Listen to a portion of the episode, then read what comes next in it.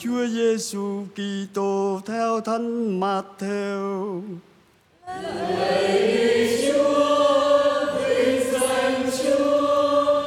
Một hôm thấy đám đông, Đức Giêsu lên núi, người ngồi xuống. Các môn đệ đến gần bên, người lên tiếng dạy họ rằng: Phúc thay ai có tâm hồn nghèo khó, vì nước trời là của họ. Phúc thay ai hiền lành, vì họ sẽ được đất hứa làm gia nghiệp.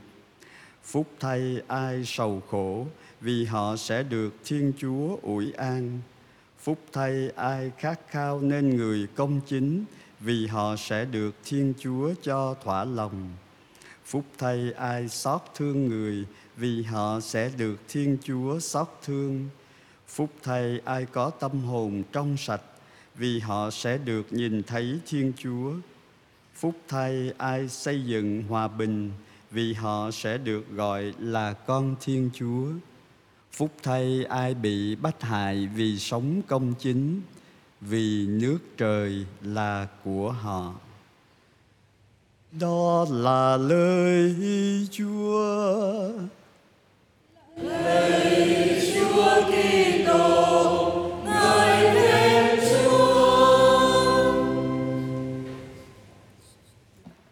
Kính thưa anh chị em, trong giờ phút thiêng liêng, trong những giây phút cuối cùng của năm cũ, chúng ta chỉ dừng lại câu nói này trong sách dân số mà chúng ta vừa nghe. Nguyện Đức Chúa chúc lành và gìn giữ anh em. Nguyện Đức Chúa tươi nét mặt nhìn đến anh em và dũ lòng thương anh em. Nguyện Đức Chúa ghé mắt nhìn và ban bình an cho anh em. Chúng ta chỉ dừng lại câu nói ấy để suy niệm đôi chút trong những giờ khắc cuối cùng của năm Quý Mão và xin cho chúng ta sống đẹp lòng Chúa như vài điểm gợi ý để chúng ta sống trong năm mới Giáp Thìn. Thứ nhất, chúng ta thấy từ lời nói ấy có điều quan trọng mà chúng ta vẫn thường nói với nhau, đó là phúc lộc, đó là phúc lành. Điều đầu tiên là xin phúc lành của Chúa. Thông thường ai trong chúng ta cũng muốn những điều tốt lành. Nhất là ngày Tết đi thăm nhau, chúng ta chúc nhau những điều tốt lành. Người kinh doanh thì chúc nhau buôn may bán đắt. Một vốn bốn lời. Người đi thi thì chúc cho nhau thi đâu đậu đấy. Hoặc là những điều rất là tốt lành mà người ta ghi thấy. Chẳng hạn, chúc Tết đến, trăm điều như ý, Mừng xuân sang vàng sự thành công. Hay là, năm hết Tết đến, rước lộc vào nhà, Quà cát bao la, mọi nhà no đủ, Vàng bạc đầy tủ, gia chủ phát tài. Già trẻ gái trai xung vầy hạnh phúc, Cầu tài chúc phúc, lộc đến quanh năm Lời chúc ngày xuân an khang thịnh vượng toàn là những lời rất là tốt lành và những lời ai trong chúng ta cũng mong muốn điều ấy mong muốn được phát tài, phát lộc, an khang tịnh vượng, gia đình êm ấm, hạnh phúc và đó là những điều mà Chúa mời gọi chúng ta từ những điều phúc lộc, tự nhiên, đơn sơ trong ngày thường. Chúng ta được mời gọi nhớ đến những phúc lộc thiêng liêng Chúa ban cho chúng ta. Tôi vẫn thường hay suy nghĩ là nếu chúng ta nhìn dưới con mắt đức tin Thì mỗi ngày phải là ngày mùng một Tết. Bởi vì là ngày chúng ta nhớ đến các ân lộc Chúa ban cho chúng ta. Biết bao nhiêu ơn lành. Bây giờ nhìn lại trong suốt một năm qua Chúng ta mới thấy có biết bao ơn lành Ơn phần hồn, ơn phần xác. Có những ơn mà chúng ta không nhận ra đó là ơn Chúa nhưng có khi vài chục năm sau nhìn lại mới thấy quả thật đó là do bàn tay Thiên Chúa giữ gìn che chở. Rất nhiều lần chúng ta có cảm nghiệm điều ấy, nhất là những người lớn tuổi. Lời Chúa hôm nay giúp chúng ta hiểu phúc lành thiên liêng quan trọng biết dường nào trong đời sống đức tin. Quan trọng vì được Chúa đoái thương nhìn đến. Vì Thiên Chúa là nguồn mọi phúc lành Chúng ta thấy trong lời ấy, Nguyện Chúa đoái tương, ghé nhìn mắt đến anh em. Nguyện Chúa dụ lòng tương xót đến anh em. Nếu chúng ta không, Chúa không nhìn đến chúng ta, Chúa không tỏ lòng tương xót chúng ta, thì chúng ta không còn gì hết. Và vì thế, ngay cả khi chúng ta sa ngã phạm tội mất lòng Chúa, chúng ta vẫn sống trong tình yêu thương của Ngài không một giây phút nào chúng ta sống ngoài tình thương, ngoài phúc lộc Chúa. Không một giây phút nào. Bởi vì không có Chúa, chúng ta không làm được gì. Đó là điều đầu tiên, xin phúc lành của Chúa. Điều thứ hai, chúng ta xin được Chúa chăm sóc giữ gìn. Chính Chúa Giêsu nói, không có thầy, các con không làm được gì. Chúng ta phải xin ơn Chúa để chúng ta có thể đủ sức chống lại ba tù, ma quỷ, thế gian sát thịt. Nhờ ơn Chúa giữ gìn, chăm sóc, chúng ta mới có thể nói như trong bài đọc 2 là chúng ta những điều tốt, chúng ta mới có thể sống, thực hiện. Còn những điều xấu phải lánh cho xa hay nói như thánh Phaolô tông độ những điều tốt tôi biết phải làm, nhưng tôi lại không làm những điều xấu tôi biết, không đẹp lòng Chúa, không nên làm, nhưng tôi vẫn cứ làm. Chỉ nhờ có ơn Chúa giữ gìn, che chở, chúng ta mới có thể làm điều đẹp lòng Chúa. Nếu không, thì chúng ta khó có thể nào sống đẹp lòng Chúa trong cuộc đời mình. Vì thế ơn thứ hai mà chúng ta được mời gọi nhắc nhớ, đó là ơn xin Chúa luôn nhìn đến, chăm sóc, giữ gìn, che chở chúng ta ơn thứ ba, đó là xin ơn bình an. Chúng ta đang sống trong một thế giới mà có biết bao nhiêu khủng hoảng, chiến tranh. Và nếu nhìn trong gia đình mình, thì chúng ta cũng sẽ thấy có những lúc đá tung đụng nia, có những lúc mặt sưng mày xa có những lúc vợ chồng khắc khẩu.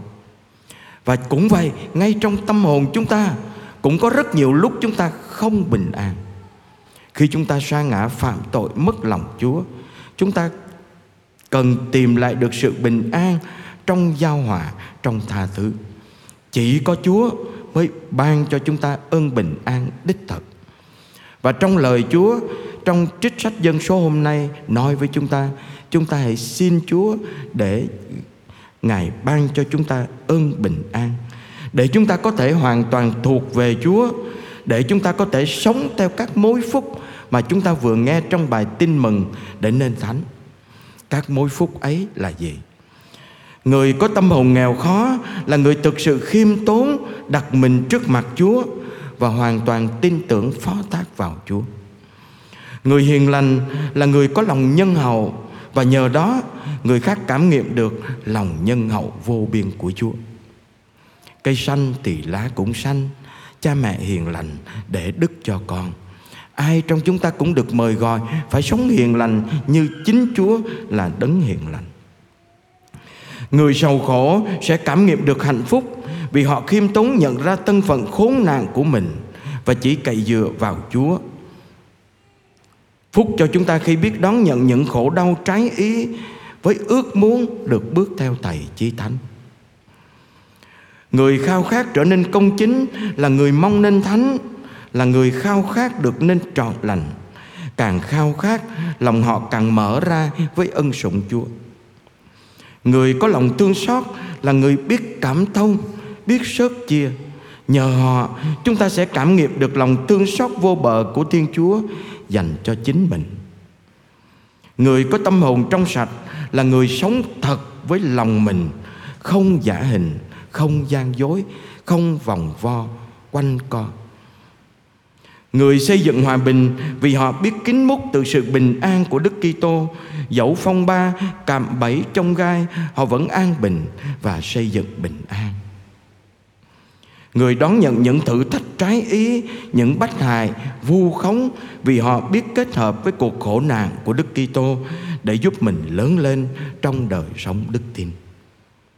Thưa anh chị em, đó là ba điều tôi rút ra được trong lời Chúa trong trích sách dân số, bài học xin phúc lành của Chúa, bài học xin được Chúa chăm sóc giữ gìn và bài học xin ơn bình an để có thể sống theo các mối phúc mà nên thánh.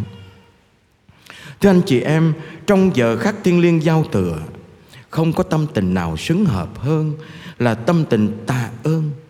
Bởi vì chúng ta cảm nghiệm rằng Chúa luôn vẫn gìn giữ, che chở, chúc lành chúng ta Dầu cho chúng ta tốt hay xấu Dầu cho chúng ta có thế nào đi chăng nữa, Chúa vẫn gìn giữ, chở che, chăm sóc.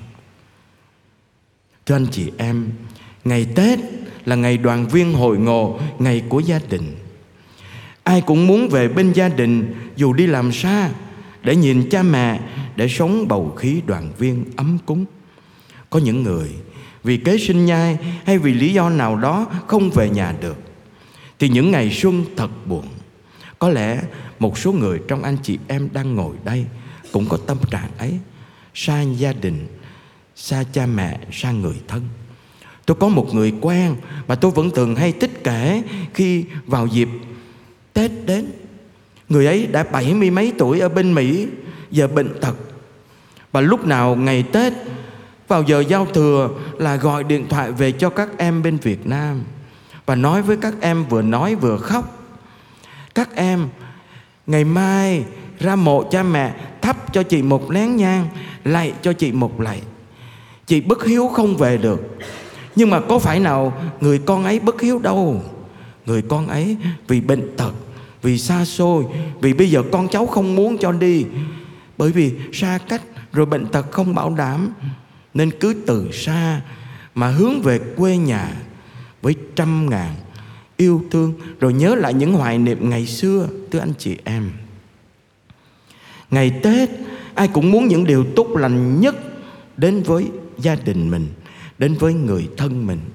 Ông bà, cha mẹ, anh chị em Các cháu, những người thân yêu trong gia đình. Xin kể cho anh chị em nghe một câu chuyện nhỏ nhỏ. Ba tôi mất khi mẹ tôi mới 30 tuổi. Sau cơn đau, Mẹ gường dậy, nuôi ba đứa con. Đứa nhỏ nhất chưa đầy một tuổi. Họ hàng nội ngoại Muốn nuôi giúp mỗi bên một đứa, Để lại đứa nhỏ nhất cho mẹ. Nhưng mẹ kiên quyết không chịu. Mẹ không đành lòng Để ba chị em chúng tôi xa nhau. Mẹ nói, tôi Dù nghèo, Nhưng ba mẹ, bốn mẹ con mình bên nhau. Ngày ba còn sống, Nhà nghèo, nhưng vẫn có cơm ăn ba buổi. Ba mất, Một mình mẹ làm vất vả Mà vẫn thiếu trước hụt sau. Suốt ngày, mẹ làm việc quần quật ngoài đồng, Tự tay mẹ cấy mà, Bón phân, nhổ cỏ. Tối về, mẹ còn nhận may quần áo cho hàng xóm, Kiếm thêm tiền mua cặp sách, Quần áo cho chúng tôi đi học. Năm tôi lên lớp 10 Mẹ sắm cho tôi một bộ đồ mới. Đứa em kế khóc, Đòi đồ mới như tôi. Mẹ bắt nó nằm xuống, Đánh cho hai roi. Mẹ đánh mà nước mắt lã chả. Mẹ nói, Con ráng học lên lớp 10 Mẹ mua cho đồ mới. Bây giờ nhìn lại, Mới thấy đồ mẹ chẳng có gì, Chỉ vài bộ đồ cũ va viu Tất cả những gì mẹ có Đều dành cho chúng tôi. Tôi thương mẹ, thương em nên có lần trốn nhà nghỉ học mấy buổi, Đi làm mướn. Mẹ biết được, Đánh cho một trận, Rồi hai mẹ con ôm nhau khóc. Học hết lớp 12 Tôi xin mẹ nghỉ học, Đi làm phụ mẹ, lo cho hai em. Các em tôi biết phận nghèo, Nên chăm chỉ học hành. Giờ một đứa đi chủng viện Đã được mấy năm, Còn thằng út thì vào sư phạm Lên thành phố theo đuổi giấc mơ làm nghề giáo. Còn tôi cũng đã lập gia đình Và theo chồng. Mẹ có mấy con, Giờ chỉ lụng cụm sống một mình Trong căn nhà hiu quạnh. Cả đời mẹ lương thiện Tảo tần, gắn bó với quê nhà, Với kinh kệ lễ lạy, Với nhà thờ.